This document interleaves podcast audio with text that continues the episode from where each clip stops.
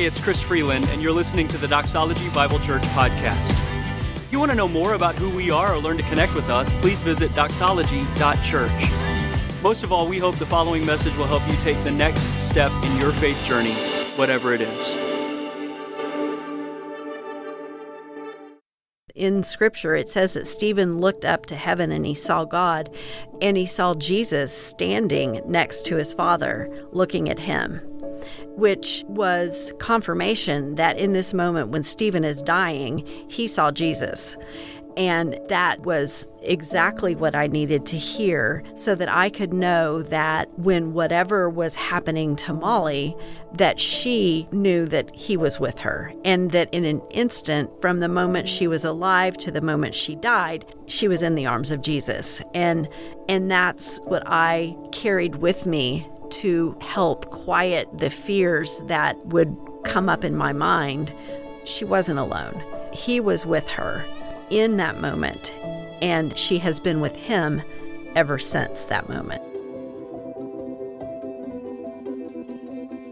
Doxology Bible Church is proud to present EverStory, launching wherever you listen to podcasts on June 6th. EverStory is a weekly, seasonal podcast featuring Christ-centered stories of hope and transformation, told by people just like you. No chit-chat, just raw, powerful stories. Stories inspire us to connect with each other in real, tangible ways. With stories, we're able to glorify a God who relentlessly pursues us. Mark 16:15 tells us to go into all the world and proclaim the gospel to the whole of creation. Stories embody who we are as Christians. Without them, Paul's letters would have never been shared. Without stories, a person with Christ in their heart might never find the courage to bring the word to their neighbor. Without stories, the Great Commission never occurs. Check in with us often as we introduce stories about the way Jesus' radical love is moving in truly awesome ways. Find EverStory wherever you listen to podcasts. Also, follow Doxology Bible Church on Facebook or Instagram at Doxology Bible. Want to share your story or know someone who might? Send us an email to stories@doxology.church. Because everyone has a story.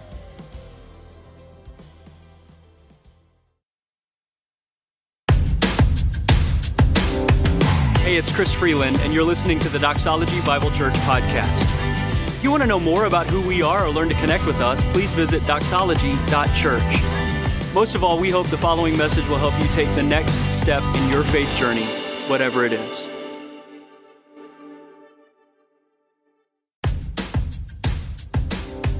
Hey, it's Chris Freeland, and you're listening to the Doxology Bible Church podcast. If you want to know more about who we are or learn to connect with us, please visit doxology.church. Most of all, we hope the following message will help you take the next step in your faith journey, whatever it is. Well, good morning, Doxology. Hey, good to see you guys, those of you that are in the service. Hey, to those of you online joining us from all over the country for all kinds of reasons. Great to worship with you guys as well. Hey, however you get a Bible in front of you, would you grab one and get it in front of you and meet me in Ephesians chapter 1 today? Those of you that are in the service, grab one of these Bibles that looks like this. If you need a Bible to borrow or keep, go to page 798. You'll find Ephesians chapter 1, 798 in these Bibles. And go ahead and get it in front of you, maybe this morning even more than most mornings when I tell you to do that. We're covering a huge chunk of Scripture today, and so it'll help you follow along. If you got it in front of you, you can read. So page 798, Ephesians chapter 1. We're starting a brand new series this morning that we've called Made for More. A couple of weeks ago, Carrie and I got invited to be a part of an event that supported Pregnancy Lifeline at the Fort Worth Zoo. So Pregnancy Lifeline is one of our mission partners. I love the work that Pregnancy Lifeline is doing with families, and especially families that find themselves in a crisis pregnancy situation, or women that find themselves in a crisis pregnancy situation. They're doing really, really great stuff. In fact, I don't know if you know this, Pregnancy Lifeline, statistically speaking, is one of the biggest, most successful, if not the biggest, most successful crisis pregnancy center in the entire world, and they're just right across the street. And I love not only what they're doing, but I love how they're doing it. So anytime Carrie and I get invited to be a part of it personally, anything that they're doing, or us as a church get invited to be a part of something that they're doing, our answer is yes. Just tell us where to show up and what to do. So on this occasion, it was to show up at the Fort Worth Zoo.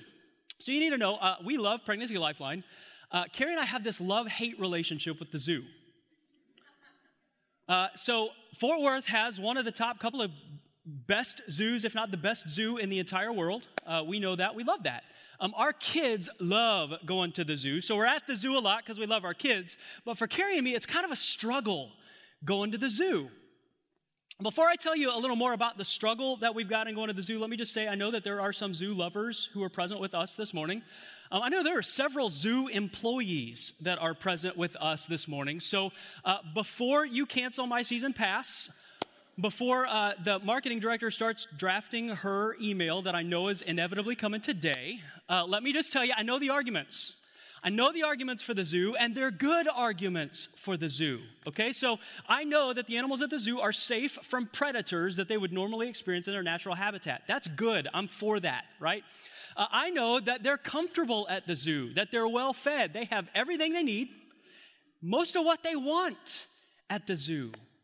I know that them being at the zoo is even good for the species that live in the natural habitat outside of the zoo. So lots to love about the zoo.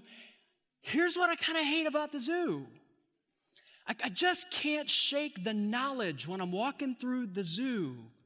When I look at these big, strong, powerful, majestic creatures that all of them were made for more than the life that they live at the zoo. Like the lion was made to roam, to run, to wander free. Made to be the king of the savannah. Not just the main attraction at the zoo.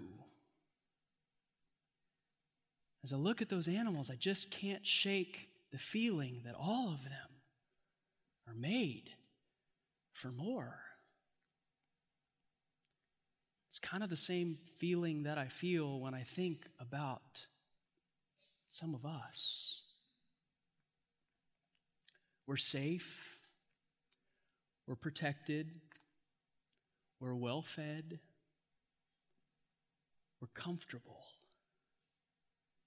And we're missing out on the more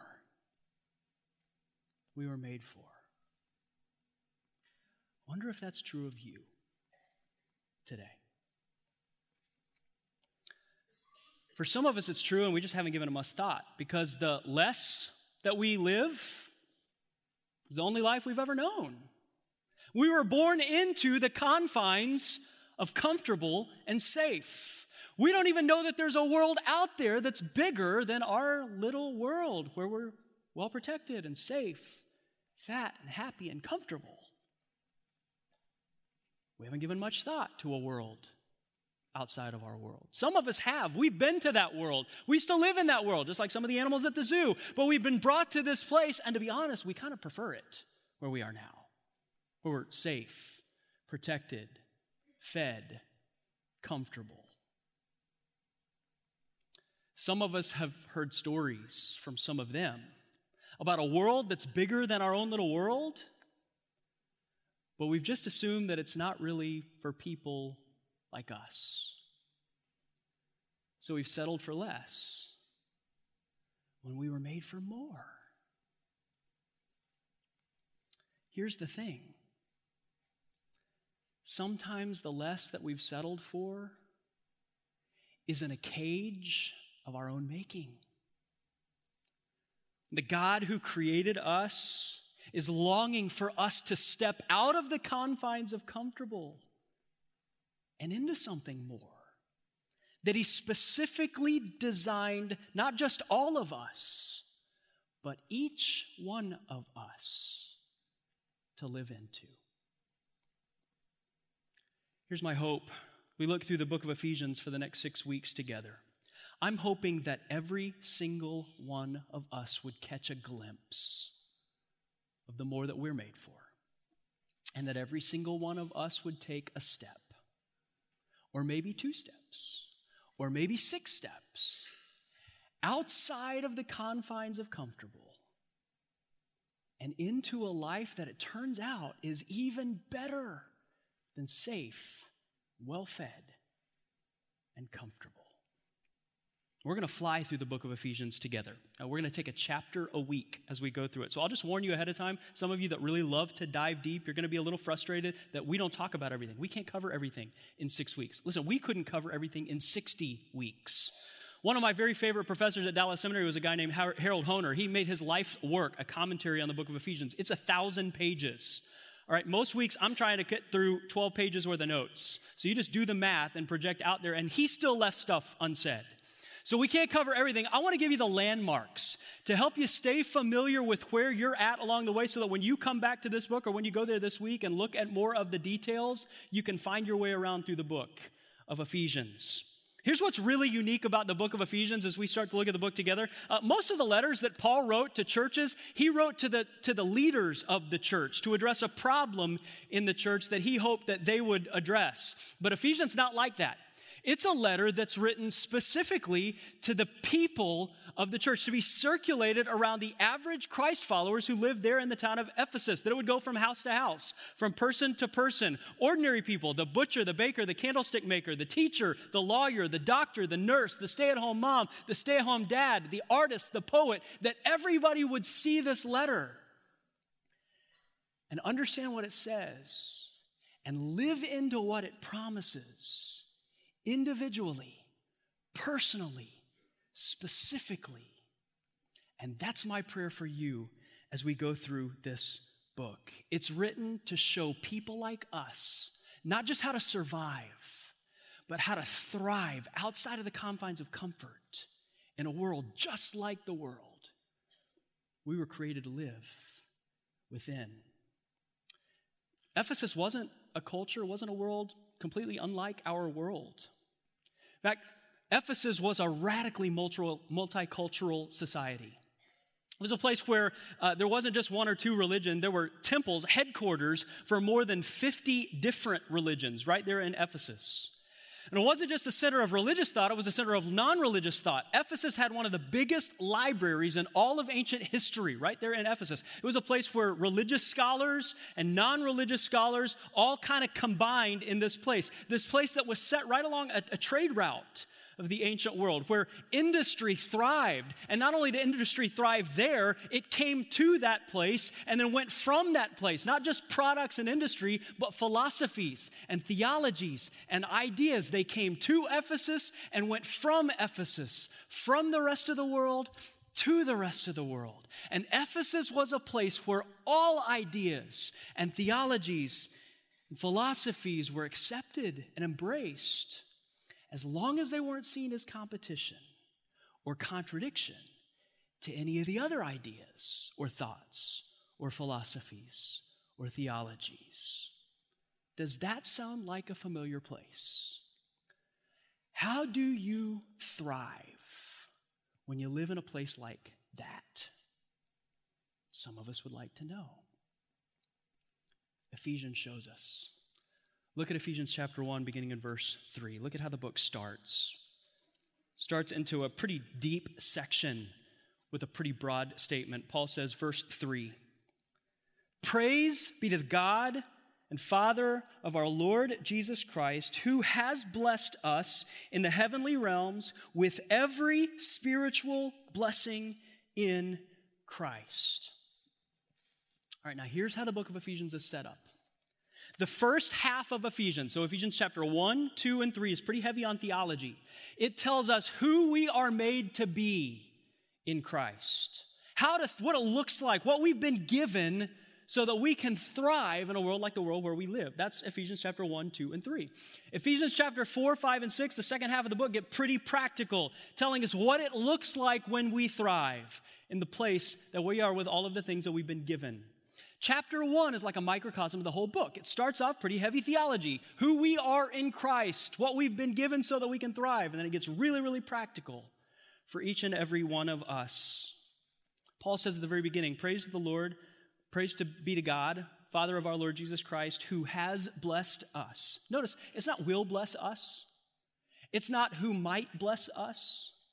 "Praise be to God, the Father of our Lord Jesus Christ, who has blessed us with every spiritual blessing in the heavenlies in Christ. You know what Paul's saying? And he's saying this to you if you've put your trust in Christ. If you've put your trust in Christ, your identity is found in Christ. It's like when you look at a jet flying through the sky. The people who have put their trust to step onto that airplane are flying through the sky. They get identified by the airplane. You don't ever look up into the sky and go, wow, that guy in row 21, he's flying. Look at him. You say, look, the plane is flying. It's not because of anything the guy in row 21 did. He's flying because of something that the plane is doing. And when he put his trust in the plane, he became identified with the plane as the plane does what the plane does and goes where the plane's going. You understand that? Here's what Paul says, Ephesians chapter 1. When you put your trust in Christ, your identity from that point on is found in him. It means some things are true about you, not because of anything you do, but because of who he is, what he's done, what he's doing, and where he's going. And when you look through that list, starting in verse 3, going all the way through verse 14, the list of things that are true of you is staggering. It will blow your mind. We don't have time to dive deep into every single one of them. And listen, that's okay.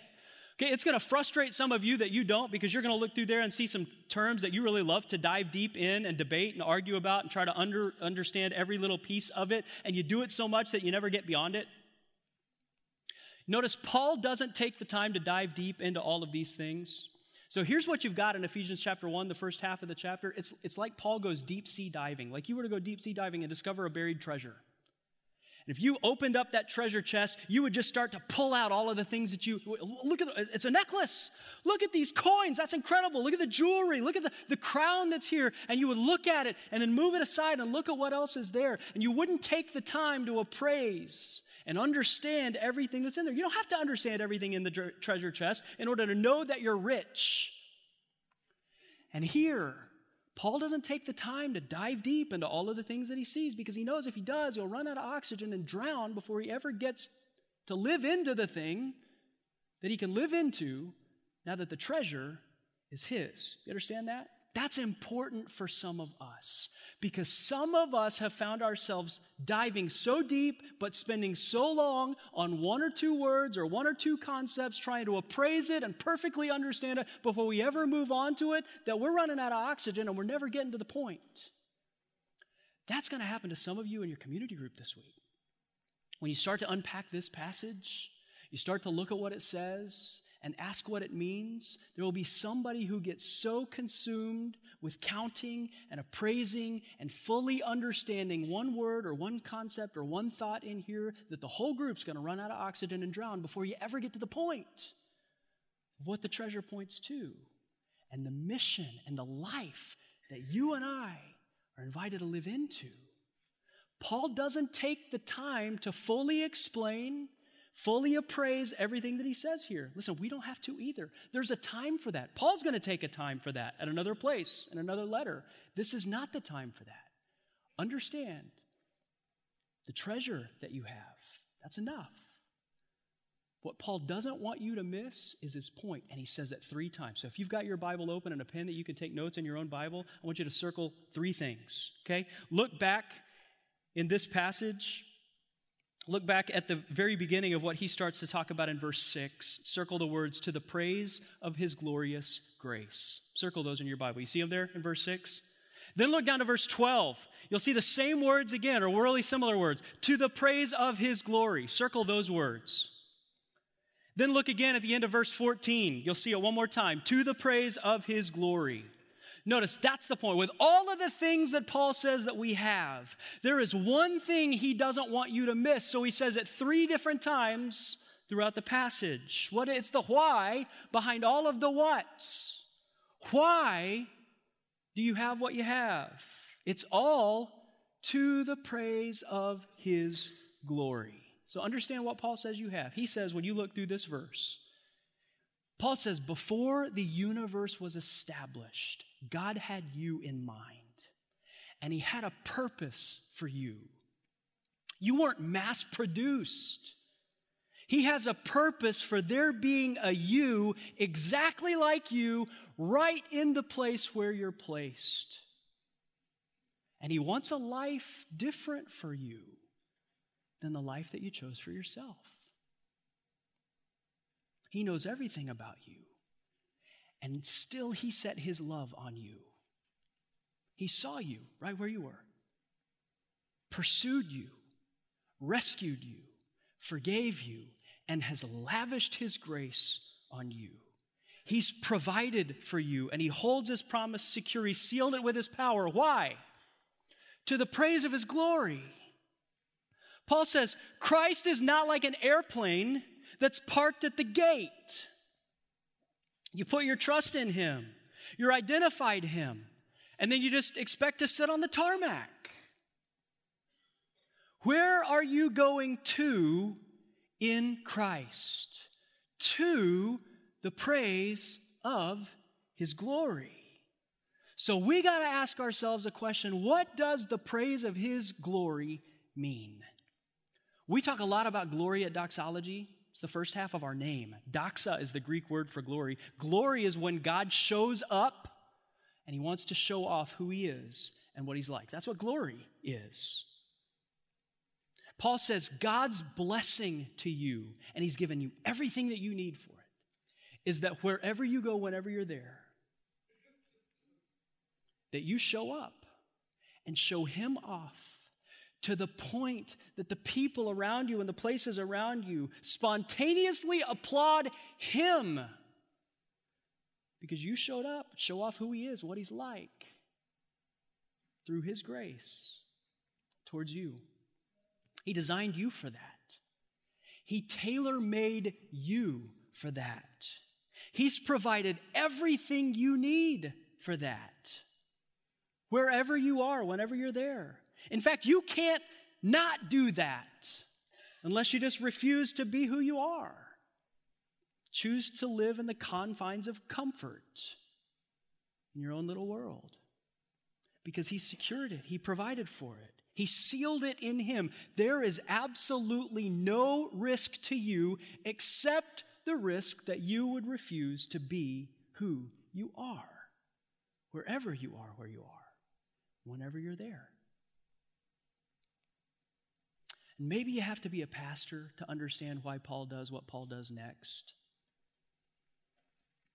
What I really want to show you this morning, starting in verse 15, but I really don't think you have to be a pastor to understand this. I think you just have to be a person that realizes the gravitational pull of less in our world and a heart that doesn't want yourself or the people you love to get sucked in by the pull of less. So Paul lists all of these things. He rifles through the treasure chest of the Christian life. And then in verse 15, he stops to pray.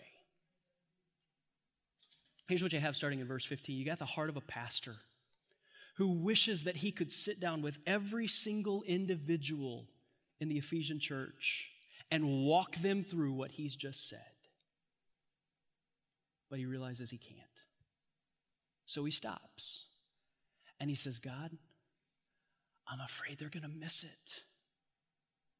God, please don't let them miss it. That same professor, Harold Hoehner, his commentary on Ephesians calls this the prayer for the person who has everything. That's exactly what it is. And if it's okay for me to be a little personal and pastoral with you, this is one of the prays that I pray for you. When I think of you, when I pray for you, not just us, you. I wish I could sit down with every single one of you and just walk through everything in the first part of Ephesians chapter 1. To help you experience them, to help you live into them, to help you discover them, but I can't. But I don't want you to miss it any more than Paul wants the Ephesians to miss it. So I do what he does. Just get on my knees and throw up my hands and say, God, you got to help us. Look at his prayer, beginning in verse 15. Paul says, for this reason, so in light of your spiritual treasure chest that God has given you in Christ, Paul says, ever since I heard about your faith in the Lord Jesus and your love for all God's people, I have not stopped giving thanks for you, remembering you in my prayers. What do you pray for, Paul? Well, I'll tell you. I keep asking that God of our Lord Jesus Christ, the glorious Father, may give you the spirit of wisdom and revelation so that you may know him better. Listen, doxology. My heart for you is not just that you would show up more. My hope for you is not just that you would give more. It's not just that you would behave better. It's that every single day of your life, not just every single week of your life, every single day of your life, you would know him better. It's my prayer for you. Here's what I want for your relationship with him. It's not just to be a week-by-week relationship. It's a day-by-day relationship that you would know him better. That every single day of your life would be a deeper connection with him. That you'd have wisdom. That's what he prays for. That you'd see life from God's perspective. That you'd have discernment, the ability to make decisions based on wisdom. That you'd seek God's guidance through God's Spirit so that you could take every single step of your life, not just your Sunday steps, but every single step of your life in an increasing knowledge of Jesus. That's what I pray for you. Paul knows, come on, I know, that doesn't come naturally for any of us. And he knows that as a pastor. He knows that he, as a pastor, I know I'm, as a pastor, almost completely helpless when it comes to doing what I want for you. Like, I could preach a great sermon that's in the text, that's deep and filled with theology, that's clear and sticky, so that it's got handles on you, it's portable, you can take it with you and remember it wherever you go. I can give you a step that's clear application right from the text. I can do it every single week. And you could still choose to live into less than what God's made you for. You could still choose to opt for religion instead of Jesus. I can point you in the right direction. I can make it sticky. But if you're not living out of a personal connection with him, you will always settle for less than the more you were made for. Doxology, I want you to know him better. That's what Paul wants for these people. Keep reading, verse 18. I pray that the eyes of your heart may be enlightened so that you may know the hope to which he has called you. Do you notice Paul doesn't say the obligation? You notice he doesn't say the duty, the responsibility that he's called you to. He wants you to know that there's hope on the other side of the confines of comfort. Not the obligation or the duty or the responsibility that you have to go there. There's hope there. Write down this. Purpose that he's praying for, that I pray for you, is that you would know the hope of your calling. Paul wishes he could sit down at a table at Starbucks with every single person in the Ephesians church and say, listen, I believe that God created you for a purpose. Let's figure out what it is. I believe God put you in the perfect position to accomplish his purpose in you and through you. I believe he placed you in exactly the right place. He didn't get the address wrong when he put you in your neighborhood. He didn't get the calendar wrong when he made you be born at the time in history, on the day in history that you were born. He didn't get the DNA wrong when he placed you in your family with you. He has a reason for you. He doesn't just have a reason for someone like you or for the people near you. He doesn't just have a purpose for someone instead of you. He's got a purpose for you. And I want you to know it. Because when you discover it, when you begin to live into it, it will fill your heart with hope, because you'll discover, even on the other side of the confines of comfort, this is the more it was made for. Come on, I want that for you. I don't want you to settle for less. Paul says, please, God, don't let them settle for less, especially with all you've given them. In fact, that's how he concludes it. Look at it. Second part of that verse, verse 18. Two more things Paul prays for.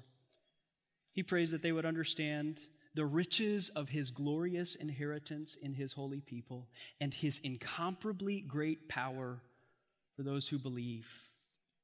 Look how he describes that power. The power is the same as the mighty strength he exerted when he raised Christ from the dead and seated him at the right hand in the heavenly realms, far above all rule and authority and power and dominion and every name that's invoked, not only in the present age, but in the one to come. And God placed all things under his feet and appointed him to be the head over everything for the church, which is his body, the fullness of him who fills everything in every way. That kind of power he wants you to experience. It's his provision, inheritance, and power. We talked about the treasure chest. Here, Paul used the illustration of a trust fund. Do you realize you're a trust fund person with an inheritance from your father? I mean, imagine, can you imagine being the heir to a fortune and not doing anything with it? Just ignoring it completely. It's there for you to live out of, to live from, and you don't use it. You don't spend it. You don't give it. You just let it sit there, ignored, untouched, while you go about your everyday life. Because you reason, well, I'm comfortable. Paul says, God, please don't let them live like that. With access to all of this, please don't let them limit their life with you to 72 minutes on a Sunday every once in a while when it's convenient. Let me ask you this. When was the last time that you found yourself depending on the same power that God used when he raised Jesus from the dead? You know, the answer is for most of us, the last time we found ourselves dependent on that power was when we put our trust in Christ to save us, to give us life instead of spiritual death. And then after that, never again. Most of us don't have a moment, much less everyday life, where we're depending on his power that he's given to us. We don't like to be dependent on his power. We're not comfortable when he's in control. I mean, if we're honest, we trust us with us more than we trust him with us. So we stay inside the confines of comfort. We never look for life outside of us. And come on, I want more for you than that. I think you want more for you than that. Because we're made for more than the confines of comfort. I want you to live the kind of life with Jesus where you know him better every single day, where you discover the hope, not just of our calling, but of your calling. The reason that he placed you where he placed you, so that you can live with a white-knuckled enthusiasm and hope, life with God that you can't lose, because he sealed up everything in the heavenlies in Christ. I want every single one of us to live into our purpose with him. What is it? That we would live in Christ to the praise of his glory. Paul uses another illustration, some different language in verse 23. He prays that we would live in Christ, who's the head over everything for the church, which is made to be what? Look what he says. His body. The fullness of him who fills everything in every way. All right, I just want to hit this really quickly, but I want to do it justice because this is the theme. And this is a theme that's not just going to show up here, but it's going to show up all throughout the rest of the book of Ephesians. In some ways, the whole chapter points to this, and then the whole book of Ephesians points back to this same idea. The theme of fullness shows up all throughout the book. Here's the idea. Paul says that the church, okay, not the organization, not the institution, not the building, the gathered and scattered people of God are his body. The way he shows up, right? Glory is how God shows up and shows off who he is. Remember the first half of the chapter, to the praise of his glory?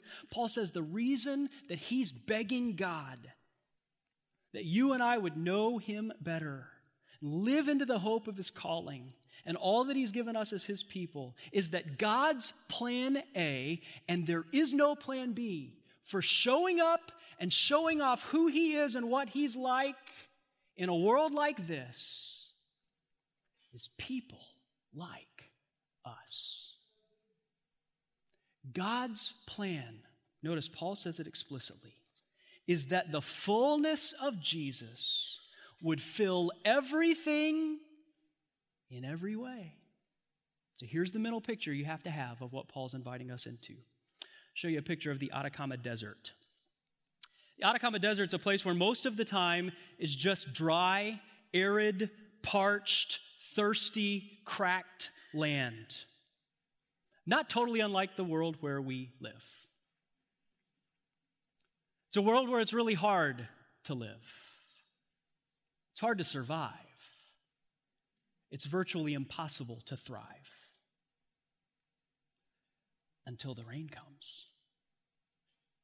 When the rain comes, and it doesn't take a lot of rain, just a little bit of rain, even just a little bit of rain, when it comes to the Atacama Desert, it fills in the cracks of a dry, parched land. All of the cracks and crevices and the dry surface, all of the parched places. And when it does, almost overnight, life springs up. And the land begins to flourish. That's the mental picture you have to have of you when Paul talks about the more you were made for.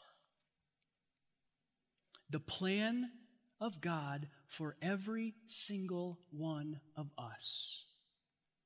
Like drops of rain, take the fullness of Jesus and fill in the cracks of the dry, parched places where we find ourselves. Wherever we are, whenever we're there.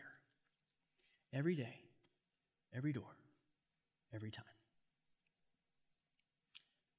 That's what God made you for. It's what he made me for. And Paul prays, I pray, that you'll know it, that you'll experience it. You know, every year when we do our Ask Me Anything series where you submit a question, something you need to hear about from the Bible, this is always one of the top 5 questions that people ask. What's God's will for my life? This is at least part of the answer to that question. And here's the cool thing about this. You don't have to ask about it. You don't have to pray about it. You don't have to wonder about it. You don't have to pray about whether or not to do this. You only have to pray about where to do this. This is God's calling for your life. This is God's will for your life if you're in Christ. It's what he made you for. God wants you to make sure that the places you're going, the places that you're reaching, are filled with someone who really loves him and is living into his purpose, who's taking the fullness of who Jesus is to the cracked, dry, parched places within their reach. Notice the question is not what's our responsibility. The question is, what's my reach? So what is your reach? What is it today, already, without even really thinking about it? And what could it be someday if you decided to stretch out of the confines of comfort and live into life that's really living? What's your reach?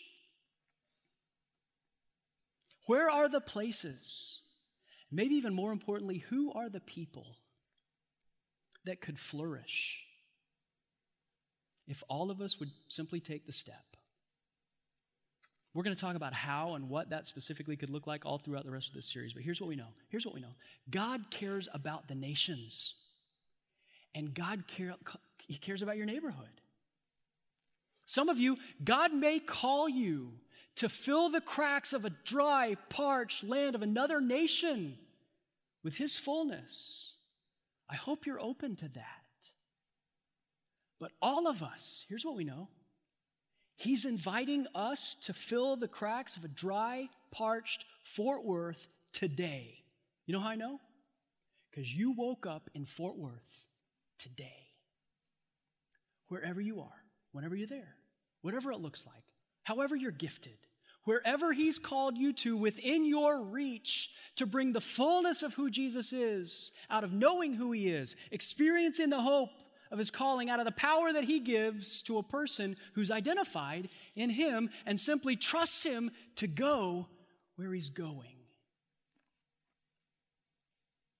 What would that look like if you spread into this city the places that you're placed and chose to bring flourishing to the dry, cracked ground of those places?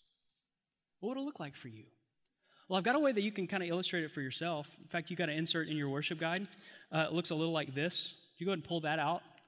Don't put your name on it because you're actually going to hand this in a second. I want to show you something, but I want to show us something next week. So grab this one, pull it out, grab a pen, and here's what I want you to do, just even while I'm talking. That's a map of Fort Worth. Would you just put a dot? Make sure it's a dot that we can see, but put a dot there in the place that represents where your home is, the place that represents where you work, where you go to school, places that you like to frequent to eat, places that you like to go if you get an hour off to go play, places that you serve, places that you shop. Where are the places that are within your reach this week? Just think about this week. Some of you are going out of the country this week. Would you write that on the back, the places that you're going? Some of you, you work in another town. It's not captured on this map. Just write it on the back. You play in a place that's different from here. Just write it on the back. And then I want you to drop that in the offering bucket in just a second because I want you to see what your reach is today. But next week, I want to show you and us what our reach is just this week. I'll give you a hint. When it comes to us spreading out to our reach, there's a distinct possibility that Fort Worth can look a lot more like the second picture than the first. If each one of us would just take a step outside of the confines of our comfort and into the more that we were made for, right in the place that we're placed. I want to pray for us. Just a second. Then I want to show you an example, just one example of a person at Doxology who's already living into this. In fact, we're going to show you a different one of these all throughout the rest of this series every week. What they all have in common, and they do it in different ways, different places, different skills. What they all have in common is that all of them have decided to break out of the confines of comfort and to fill the cracks, however big or small they are, with whatever they bring to the table, wherever they go, and whenever they're there. And I want to show you in just a moment. Let me pray for us. It's possible that you've come to this moment and you're not sure you're in Christ. It's hard to live into the more that we're made for if you don't know the life giver.